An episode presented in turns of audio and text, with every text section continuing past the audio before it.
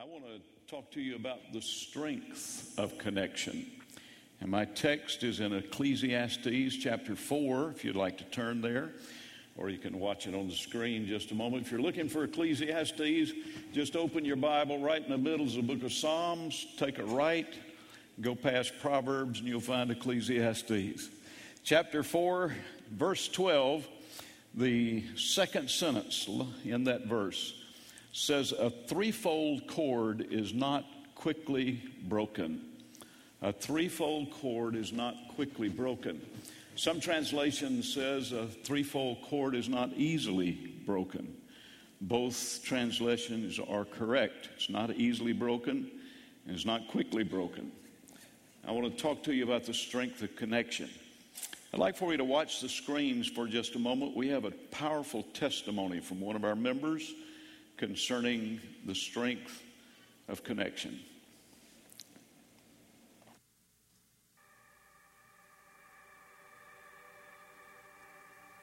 Since I got saved, I have prayed for a handpicked husband for me, and the Lord had brought me Bill. So we met in 95 in San Diego, California, got married in 1997. So we have two boys. I'm trying to remember when you started coming to my small group test. Yes, I did. And you were That's my right. very first cell group leader, and I was so at home with a group, and I felt like I belonged there, and the Lord had just brought me there. Yeah. It was like um, a welcoming group, and it, it's a koinonia. Yeah. Uh, instantly, I got connected with the women, in spite of our, you know, differences. But um, the sisters had just hugged me and, you know, embraced me like I, I was one of their own. It's March 1st, 2014. He woke up one Saturday morning and he thought he was having symptoms of a stroke. And then I took him to the emergency room and they gave him um, a CT scan and they found out a tumor in his brain. And we thought it would be a benign tumor. But when they had operated on him and they had biopsied the tumor, it turned out to be stage 4 melanoma cancer that had metastasized to his brain. So a few days few days later, he was he underwent major brain surgery. He went into a time of rehab and he ended up back home too, didn't he, for a while? Yes, he ended up uh, talking, walking. He passed all his physical therapies, and we thought that was a successful surgery. And I remember all the women in my cell group. Um, I don't have to worry about my kids' meals because they have home cooked meals at night, and then they would um, be at the hospital sitting um, so that I could go home. Yes. They could watch my husband. I could go home and probably tuck my kids in bed or do some homework time with them. The tumor came back three weeks later. Um, we were at the cancer center, and he was supposed to to get the uh, gamma knife treatment, and they found out that there's a lot more tumor in the brain. After uh, the third surgery, um, I remember that I went home very briefly, and I got a call from the doctor, and they said that um, I was begging for 15 more minutes because I was on my way, and they said that he was gone. And I remember calling Tanya and Beth, who came all the way from Thompson. They were there instantly, and we were like a family. And I remember we were singing hymns, remember? And it was a great send off to mm. him. And with that, I didn't really feel like I have to go through that alone. And you guys were there. And even after his death, you didn't stop there. My sisters in Christ didn't stop there.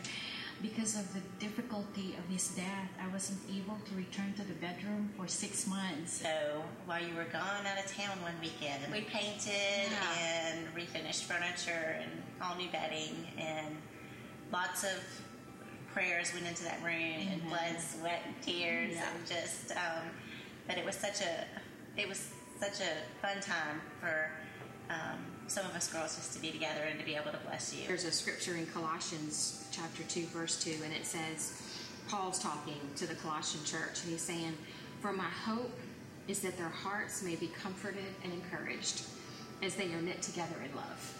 And that's what this is all about us coming together and comforting and being there for one another. So for anyone, I would encourage to be you know, for them to be a part of the group. Everybody just came to my rescue because you guys had outpoured your your love and time and you know, I cannot put any price on that. Well, I, I don't know any way to say it better than from the lips of someone who's been through a crisis and really has experienced the benefit and the blessing of being connected, uh, especially in a small group of believers that uh, are serving the Lord and uh, really get to know each other. Actually, what Connect Groups does, it takes our congregation and brings us down into little groups where we get to know one another, uh, become accountable to one another, pray one for another, rejoice when one rejoices, weep when one weeps, and, and really help share the load. We miss Brother Bill, but we know where he is today. He is with the Lord. What a great blessing he was to this congregation. And one of the exciting things about heaven is we're going to have a great big reunion when we all get together, and there won't be any separating after then. Amen? We'll be together. Well, I told you I wanted to talk about the strength of connection, and the passage of scripture that I use for a text from Ecclesiastes chapter 4 is from the writings of Solomon, the wise man Solomon. Solomon wrote a lot of the Proverbs. He also wrote a lot of the book of Ecclesiastes. And he takes a little section in chapter 4, a whole paragraph, in fact, to talk about connection. Um, so let's look at Solomon's assessment of connection. The first thing he says that uh, gives us an indication about how powerful uh, connection is and the strength of connection he mentions our labor. Look what he says in verse 9. Two are better than one because they have a good reward for their labor. Two better than one when it comes to labor. In other words, you can get a whole lot more work done when you do work together than you can if you just work by yourself. That's a pretty simple concept to understand, isn't it?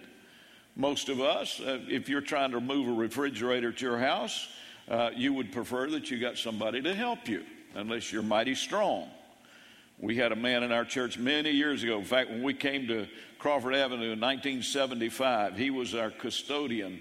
His name was Beasley, Ernest Beasley. He was a hulk of a man. And uh, he was over at the Greek Orthodox Church one day, and they wanted to move a refrigerator, so they strapped it to his back like he was a pack animal, and he carried it about 100 yards and put it on a truck. Now, he could do that. I can't do that. And most of you can't do that.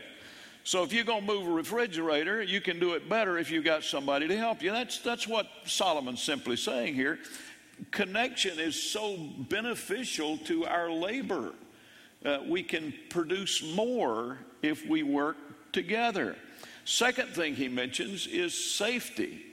He said, For if they fall, one will lift up his companion.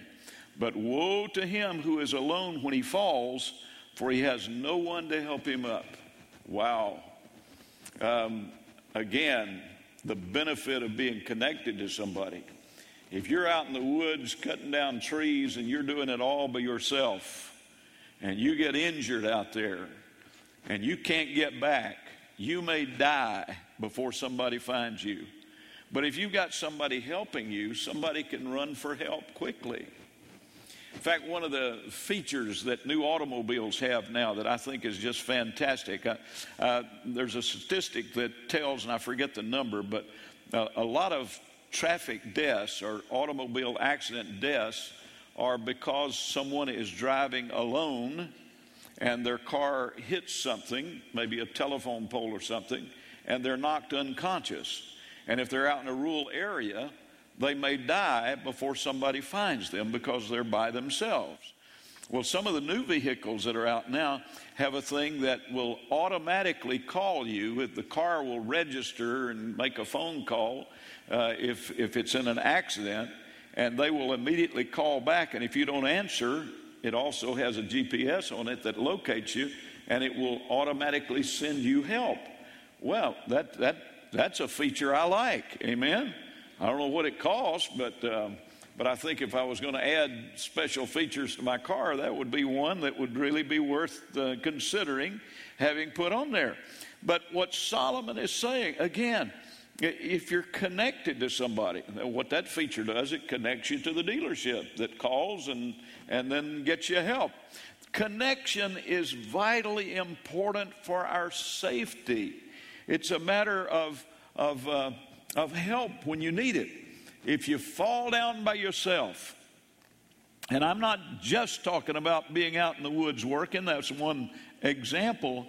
But let's take the example that we just saw on this video this morning. If Sister Tess had been the kind of person that just chose to, to isolate herself from all the rest of the world, it would have been much more difficult for her to go through what she went through in this crisis than to have been willing to open herself up and say, I, I, would like to get to know you. I'd like for you to be my friend. I'd like to be a part of your group. And, and then that fellowship that comes with that connectivity. You know, we were not, we were not made to live in isolation. We were made to live in community and connection with one another. Third thing Solomon mentions in this little paragraph that uh, exemplifies the strength of protection of um, connection is protection. Look at verse 12, the first sentence. He says, "Though one may be overpowered by another, two can withstand him." Yeah. Somebody assaults you, if you're not big enough to whip them, if you got somebody with you, that's a big advantage. Um, I, I know that you would never believe this about me, but when I was young, I was really mischievous. And um, in, in, middle school and high school, I was really mischievous. And so um, I didn't get as big as a lot of the other guys did when I was in middle school and high school. I hadn't got there yet, um, in fact. So I would, I would always make friends with somebody bigger than me a big friend. In fact, my best buddy all, all through those years, he, he told me one day, he said, You get me in more fights. He said, I never get in a fight over myself. It says it's always your mouth that gets me in a fight. Um, but but the, the, benefit of connection, I was glad to be I was glad to be connected to him. His name was Mike Edwards. He was a great big joker, and uh, I, we, we, just, we just really hit it off. We was close friends. Somebody jumped on me, they'd have to whip Mike.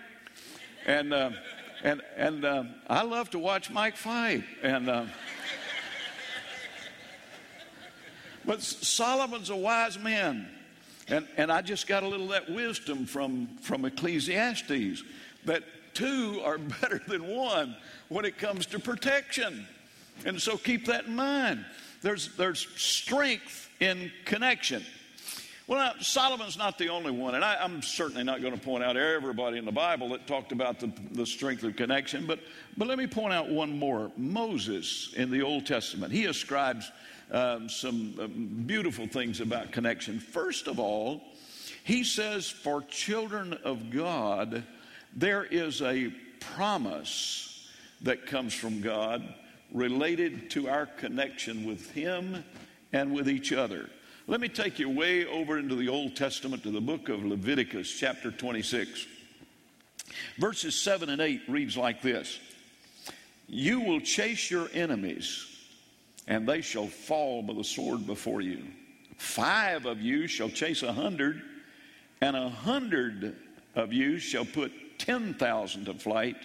Your enemies shall fall by the sword before you. Now, that was a promise to the nation of Israel and the people in Israel. God had blessed them, and God says, As long as you remain obedient to me, and as long as y'all stay connected to each other, He said, If you get in a war, He said, I'm going to be right there and strengthen you. Now, what I want you to notice is the, the additional strength that comes with connection. He said, in this case, he said, I, I promise you, if there's five of you that's being assaulted by the enemy. I'll bless you to the point that, that uh, you'll be able to chase a hundred. Five people could chase a hundred. But a hundred of you will chase 10,000. Do you see the exponential growth of strength when there is connection together? Wow. Five could take care of a hundred, but a hundred could take care of 10,000. You see, it's, it's not addition in the family of God, it's multiplication. I love it when you're reading through the book of Acts. You start off reading after the day of Pentecost, the Lord added to the church such as should be saved. But you only have to go another chapter or two before you see that things begin to multiply. And I love that about the Lord. He multiplies. And, and he multiplies his strength here. And in fact, Moses, that we're talking about here, gives testimony to the fact that God did just that for Israel. Now, this was a promise. He spoke that prophetically in Leviticus. In Leviticus, he's speaking prophetically. He said, Let me, let me give you a prophecy from the Lord. I, I prophesy under, under the Holy Spirit that, that you will, will be blessed if you stay in connection with each other and with God, and you'll be able to take care of your enemies, that God will, that will bless you. And five of you can put a hundred to flight, and a hundred of you can put 10,000 to flight. But in Deuteronomy, he gives a testimony in the form of a song. In fact, let me give you a little background here because we're going to go to Deuteronomy chapter 32 for this next scripture.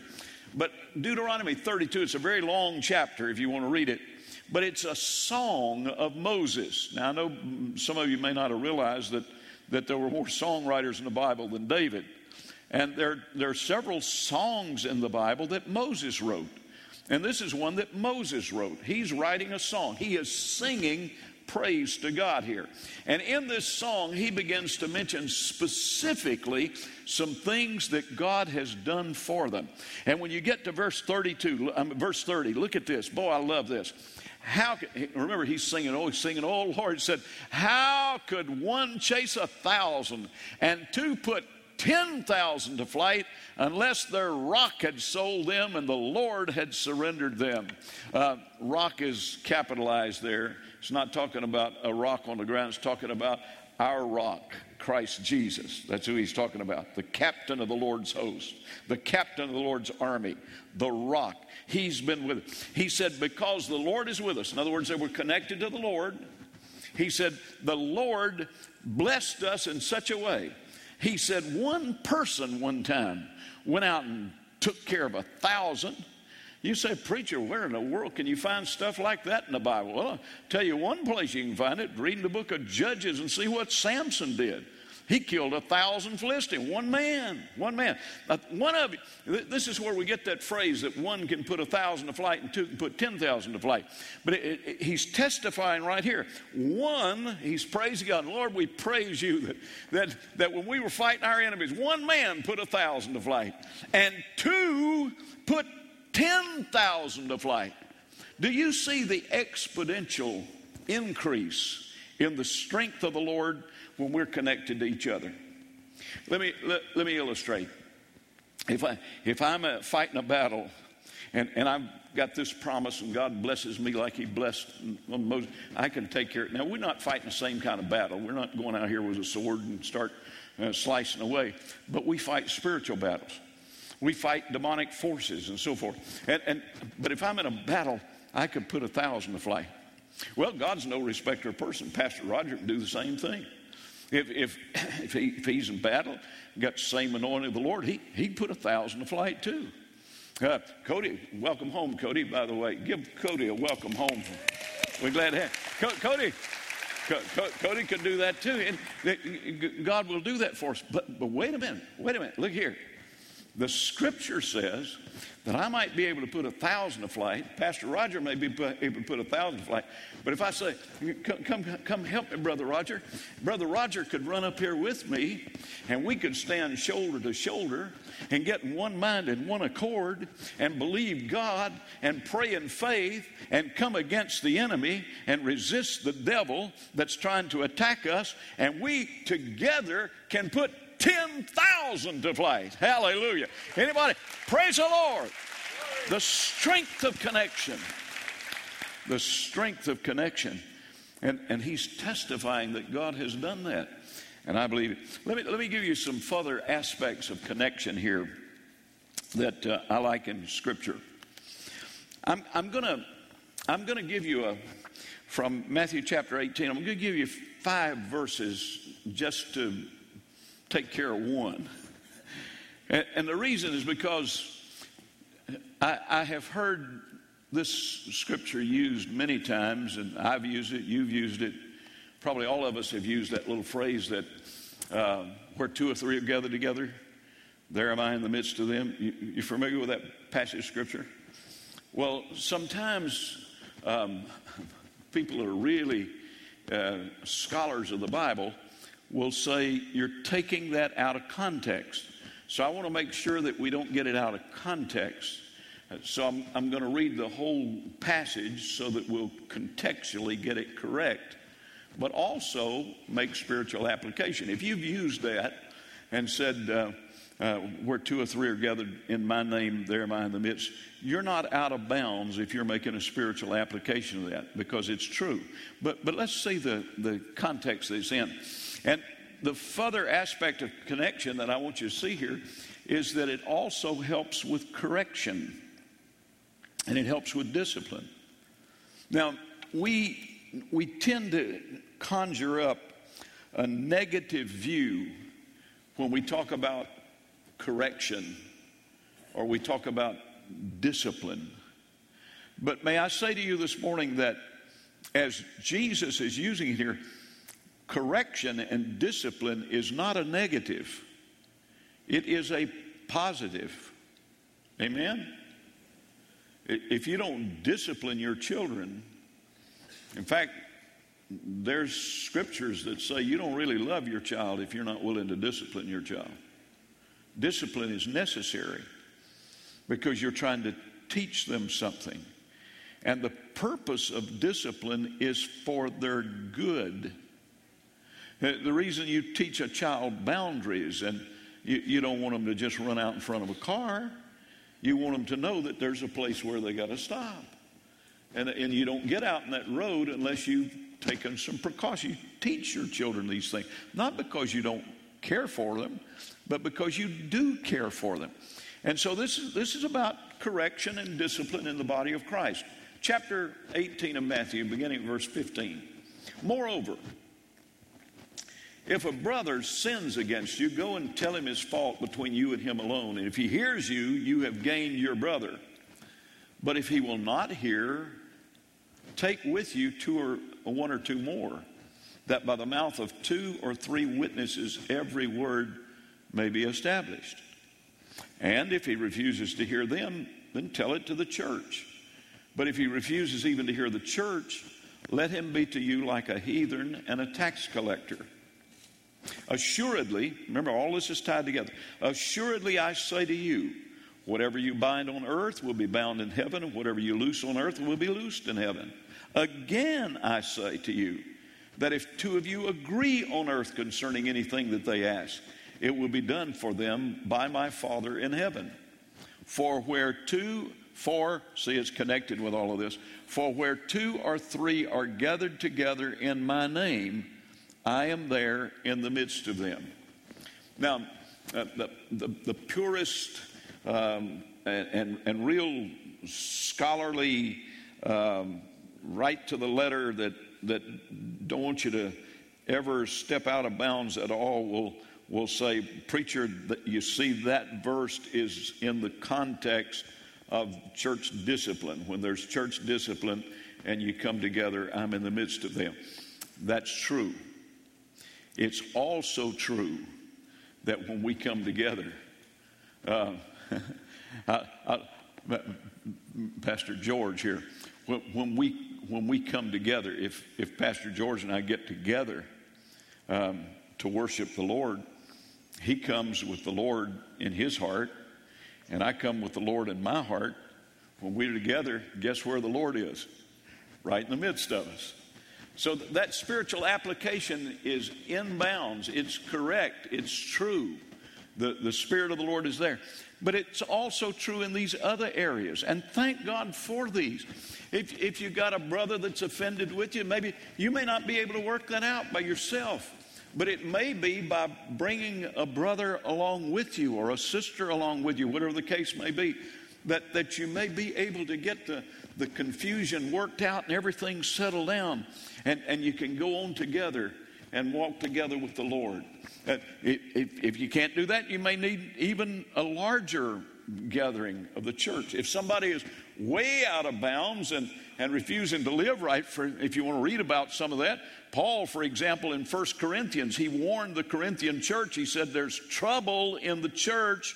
You got a man in leadership that's living in outright sin, and everybody knows it. You need to do something about that. And he taught them how to do that. You go through this process that Jesus gave. This guy evidently didn't come around. So Paul told him, he said, you, You're going to have to remove him from leadership for the good of the body. You have to do that. That's necessary. But then in Second Corinthians, Paul said, you, you remove that guy, and now he has repented. And now he's made restitution. He's gotten everything straightened out and he's living right now, and he's, he, you've seen his life that he's doing right. Restore him. L- let me say this, folks.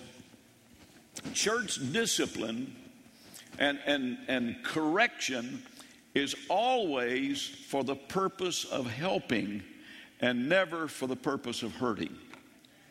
I know there's some of you sitting here this morning say, Well, boy, I know some churches and I know some places and that, uh, that the church has really hurt some folks. And you may be one that's been hurt in church.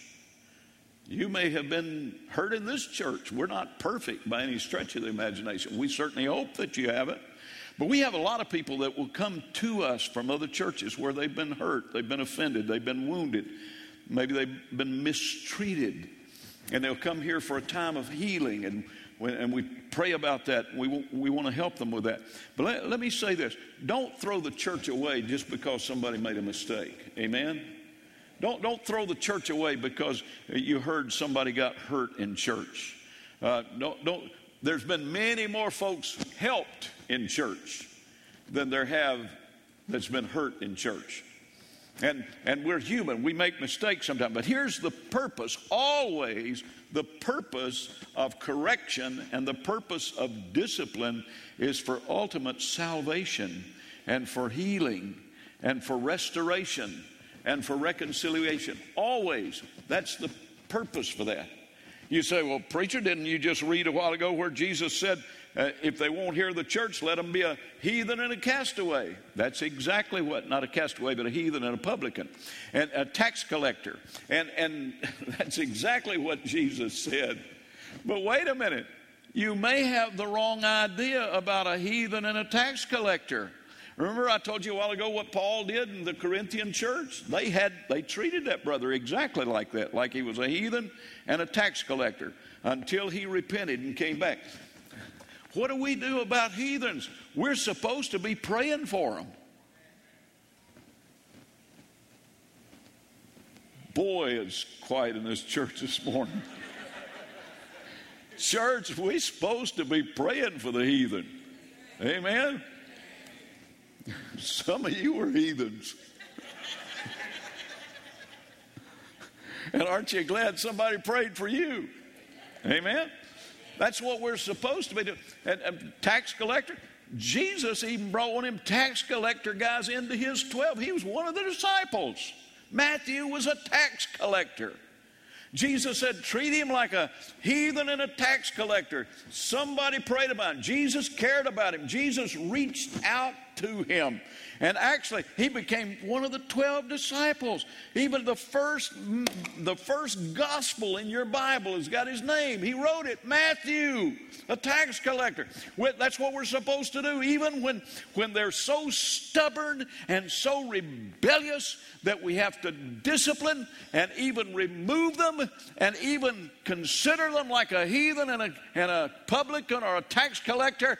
And the goal of the whole thing is that eventually they'll come to their senses and get under conviction and find a place of prayer because we prayed for them and, and we prayed that the Lord would not throw them away and, and they bring them back in and restore them to the fellowship of.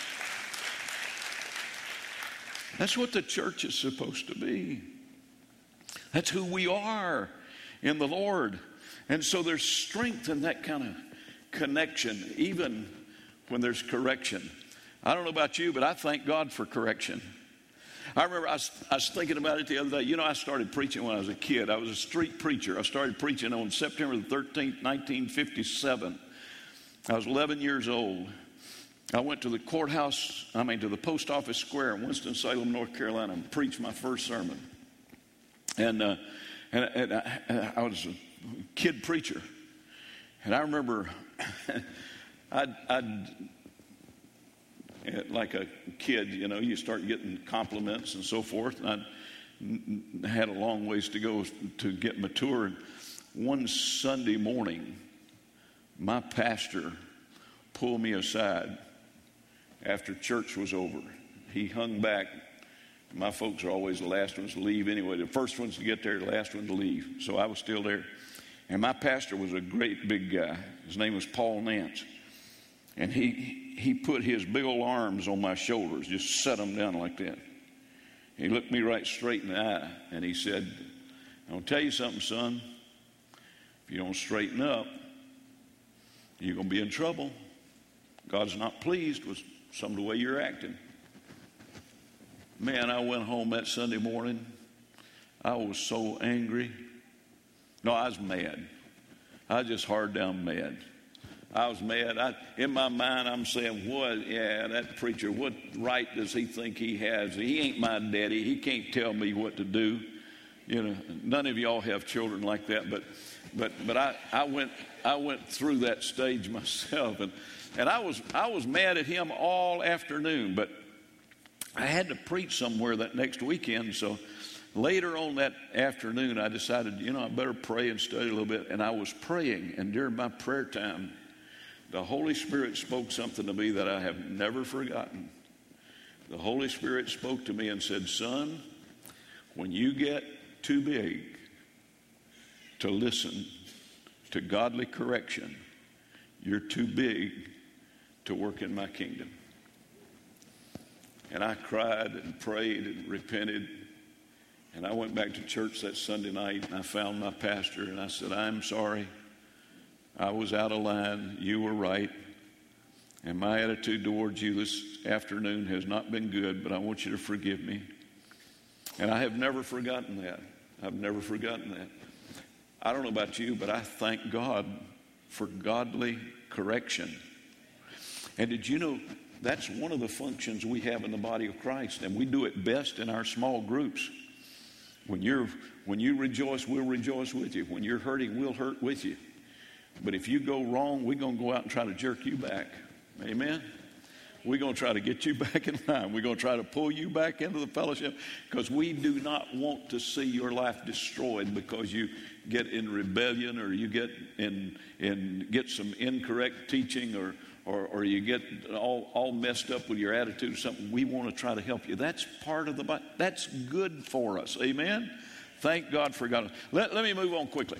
The, the, the next thing, I love this one fellowship, fellowship, fellowship, fellowship. Wow. I'm going to read a whole psalm from the book of Psalms, okay? You ready? Psalms 133. I'm the whole thing's right there, the whole psalm. It's a short one. But it says, Behold, how good and how pleasant it is for brethren to dwell together in unity.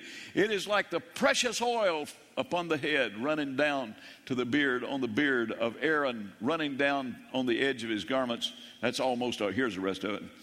It is like the dew of Hermon descending upon the mountain of Zion, for there the Lord commanded the blessing, life evermore. Listen, folks, there is strength in fellowship. And if, if you see somebody that's trying to isolate themselves and pull aside and be a loner, they're missing out. God didn't make us to dwell like that. One of the first things God said about Adam when he looked at him in the Garden of Eden, he says, Not good that he should be alone. And he made a helpmeet for him. So God initiated marriage. And then God gave him a family. The family is God's institution. God designed us to live in families. And then he moved beyond that and, and he, he created communities. And, and we're made to live in community. There's a scripture that says, No man lives to himself, no man dies to himself. We were made to live in connection with one another. I remember reading a poem a bunch of years ago. I'd forgot, I, I, I remembered part of it, and I was struggling trying to find it this morning. And thank God for Google. Google will tell you anything, won't it? I, I, just, I, I, just wondered if I could find this little poem. It's a little poem, it's a kid's poem that I heard years and years and years ago. And I could just remember a few lines of it, and I just put in enough, and, and Google found it for me. It, it's called a, a Kid's Tea Party. I had a little tea party one afternoon at 3. Twas very small, three guests in all. I, myself, and me. Myself ate all the cookies while I drank all the tea.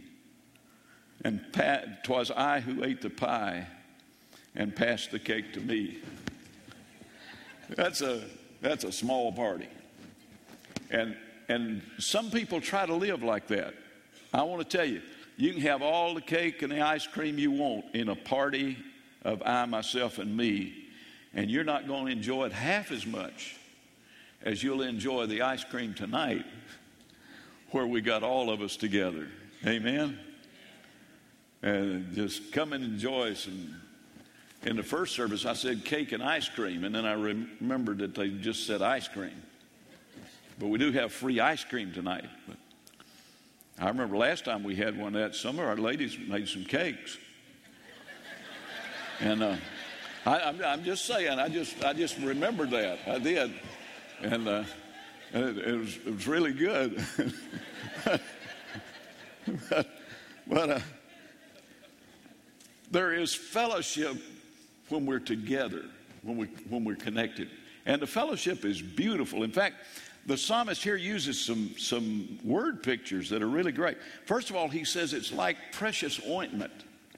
And he refers to the anointing oil that was used when they anointed the priest and anointed kings and, and so forth in the Old Testament days. Now, we anoint with oil, we use little vials of olive oil but when they anointed with oil, they did it differently. They, they had what they called a horn of oil. It was a huge container, kind of shaped like a ram's horn.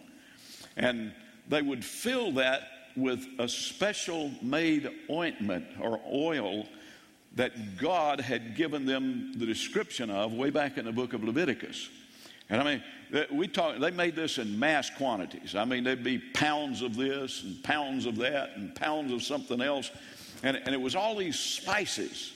And when all of that was mixed together, and remember, it, it was God who designed this, so it was beautiful. When all of this was mixed together, the aroma was so pleasant.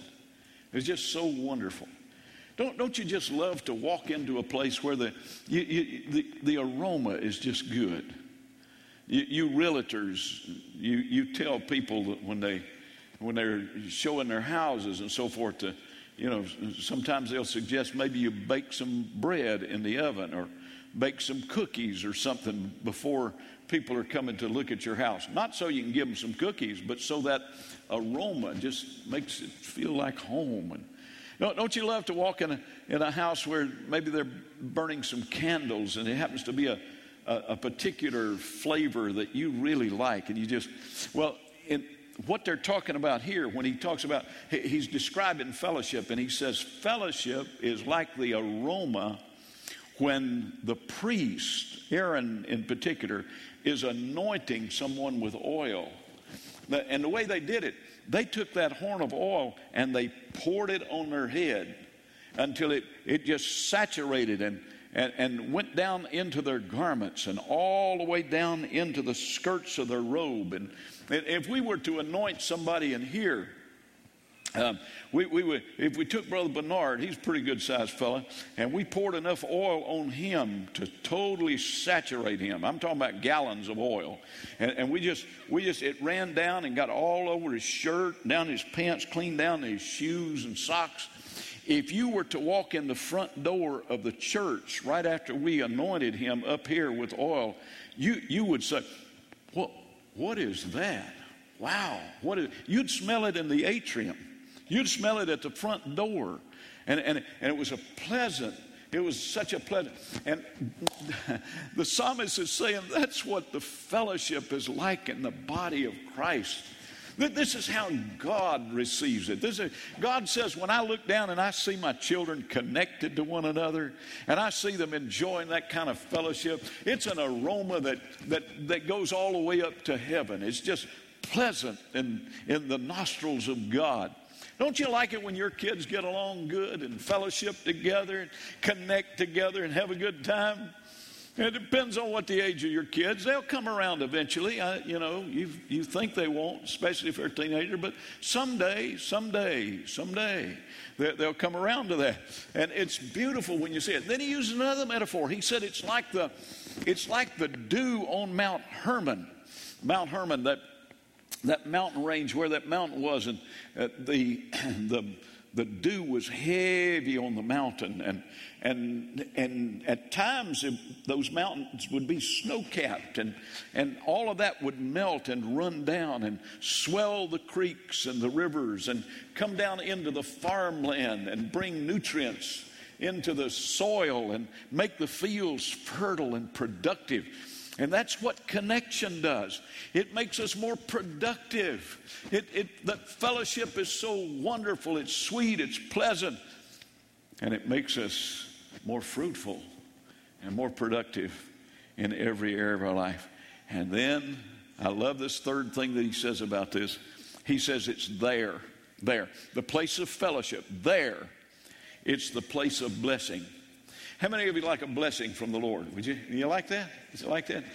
Now look what the psalmist said. Look at this carefully. He didn't say that if we would connect with one another and fellowship, love one another, treat one another good, that, that maybe we'd be blessed of God. No, he said when we do that, God commands a blessing in that place. God commands his blessing. When God commands it, buddy, it's done. Amen? So, so when you and I, in the body of Christ, when we fellowship and when we connect with one another, when we love one another, when we, when we have that kind of camaraderie that the Lord wants us to have, God says, blessings on you. Not, not the preacher blessing you, God Himself blessing you. Boy, I, I want to get every blessing I can get a hold of. I read the book of Revelation several times a year, not because I enjoy reading the book of Revelation. It's one of my least favorite books, but you know why I read it several times a year? Because right at the beginning of the book of Revelation, it says, Blessed is he that reads. Anytime there's a blessing, I want it. If I can get a blessing just by reading the thing, I'll read it. Amen. And if I can get a blessing by eating some ice cream tonight, get out of my way. I'm going to be here. get my dish full, come around and see you tell you how good you are, tell you how good you look, tell you I'm proud of you, encourage you in the Lord, bless you in the name of Jesus. You know what the Lord's doing? Bless him. Blessings on him, blessings on him, blessings on him. Connection. And you can do it every week in a small group. Stand with me, please. I ask you to stand so I'll hurry up and finish. Because I got one more point in this message. But I'm going to do it quick because I'm not going to leave you standing long. Here's my final point it's in the form of a question. The great question is Will you connect? First of all, will you connect to God? If you're unsaved, you need to connect to God. He's waiting for you. His arms are outstretched. He's inviting you to come. He's done everything except run over the top of your will, and He will not do that. He leaves it up to you to choose. But He even gave His only begotten Son, who gave His life on the cross of Calvary so that you could be connected with God. But it's up to you. I can't do it for you. I can't make you do it. We can't make you do it. But you can do it. And I'm asking you this morning, will you connect to God? If you're unsaved, will you come this morning and just connect to God? Say, Lord, I want that heavenly connection. I want my name on the Lamb's Book of Life. I want to be a part of the family of God. Secondly, will you connect to His church? We're the body of Christ. We're the body of Christ. We're the body of Christ. We all need each other. You, you supply something that somebody else needs. We, we need to connect to the church. It's, it's his body. We need to be connected. You know, when, when they harvest organs from organ donors, they don't just take them down stick them in a fridge and forget about them. They're immediately looking for somebody that has a match for that organ. You know why? Because that organ is of no benefit as long as it's sitting in a refrigerator by itself. But when they can connect it to a body, in many cases they can save a life. Sometimes they can restore sight because they're connected to the body. Oh, how we need to connect to the body. And then the third and final thing, we need to connect not only to God, but to each other, to others. One day Jesus was ministering and they had a time of Q&A and a young lawyer stood up and said, "Master, what's the great commandment?" And Jesus said, "I tell you, love the Lord your God with all your heart, all your soul, all your mind and strength." And the second one is likened to it. Love your neighbor as yourself. In other words, connect to God and connect to others. That's what he said. That's, that's the great commandment. We need, we need to connect to others. I want the prayer team to come, any staff members we have in here, any board members, any connect group members, come and, and, and be available if somebody wants to pray this morning. I'd, I'd like Come on, some of you kind of hold back, wait and see. Just come on down this morning because we, we want people to be able to have somebody to pray with them if, if they come. Let, let me give you this illustration.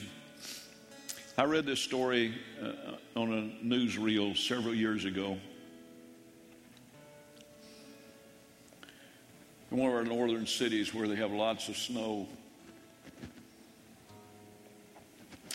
family had some company, and the mom and dad were meeting in the formal living room. They had a separate living room. They were meeting with these guests, and they, their children were playing in the back in the family room. They had a child, old seven or eight years old, and then they had a younger child, and and they were playing there. They didn't know that the older boy had gone to his room and just left the little kid there by himself. The little kid went out the back door, snowing hard, really snowing hard. And he wandered off. It was snowing so hard that his tracks were covered in a matter of about 15 minutes. The parents didn't stay out long, about 15, 20 minutes. They checked again on the child child was gone. They thought maybe he'd gone into his brother's room and checked the brother's room. He wasn't there. And then they panicked and they they started searching and they couldn't find him and they called for help from the neighbors and the neighbors started searching and couldn't find him. They called for rescue squad. And they came and, and, and the police came and the, and the neighborhood came and, and hundreds of people were there in a matter of hours and they were searching through the snow and there was woods behind the house. They were all through the woods and, and all over the place. And they searched for hours and hours and hours. And finally the sun's going down and they, they blow a horn and kind of call everybody back together to try to come up with a plan of action from there. Somebody came up with the idea that said, why don't we start at the back door? Because that's, we know he went out the back door. Why don't we join hands? As many of us, we got to spread this line as long as we can spread it. Let's just join hands and let's just start kicking through the snow from this back door, going towards those woods. And, and when we get to the woods, we'll do whatever we have to do. We'll just keep going. They hadn't gone but about 50 feet till they found the frozen body of that child. The thing that impacted me was the statement of the dad. He said, Oh, if we had just joined hands sooner, if we had just joined hands sooner. Can you allow me to change one word in that? Oh, if we had just connected sooner. I look over this congregation this morning and I wonder if we had just connected sooner. How many family members we might have rescued before now if we'd have just connected sooner. Oh, you're, you're effective by yourself, but, but boy, if you just had somebody with you, somebody to encourage you, somebody to strengthen you. Brother Bernard, you can put a thousand to flight, so can I. But if we connect, we put 10,000 to flight. Why, why, don't, why don't we connect? First of all, this morning, if you're not connected to God, please connect before you leave here. And, and if, you're, if you're not connected, I, I, would, I would pray that you would just ask the Lord to supernaturally show you who you need to connect with in the body of Christ. You need to be connected. We're, we're in this together, we're not in this alone. Amen? The altar's open. I want you to come and pray, whatever your need is. If you want to get saved, come this morning. If you're away from God, you say, Preacher, my prayer life is kind of dwindled, and I, I, I need a refreshing. I need to, I need to, I need to get back on fire for God. Uh, I, I, I just want to come and. So if I'm, if you're sick in body, come and let somebody join with you and pray that God will heal you or set you free from whatever you're dealing with, whatever your struggle is. Maybe you got a problem at work and you've been fighting that battle all by yourself. You've been butting heads with that, that boss and you, you can't understand why there's all that friction. I had somebody come to me after the first service and say, Preacher, boy, you spoke to me this morning. Said, the very thing happened to me on my job. He said, he said that me and one other guy are the only two out of the whole shifts that are in my department that know the Lord. And, and we try to do things right and be honest on our on our, our, our cards and everything. And, and said we keep getting chewed out because we're not looking as productive as the other guy. And the only difference is they're lying and we telling the truth. But said we've just tried to keep a good attitude. And he said we got together and started praying about it. And he said, God supernaturally turned that thing around and said that boss was removed and all of those that were lying, and we got a whole new department now. And the whole atmosphere has changed because, listen, get connected this morning. Bring your problems to the Lord and get somebody to take hands with you. And let's go after these things that we need for the glory of God. God bless you. The altar's open. Feel free to come and pray. If you don't want to come here to the altar, maybe you got somebody there around you that you could pray with. Just join hands and pray for the next few minutes while Pastor Steve leads us in some music. God bless you as you pray. Uh-huh.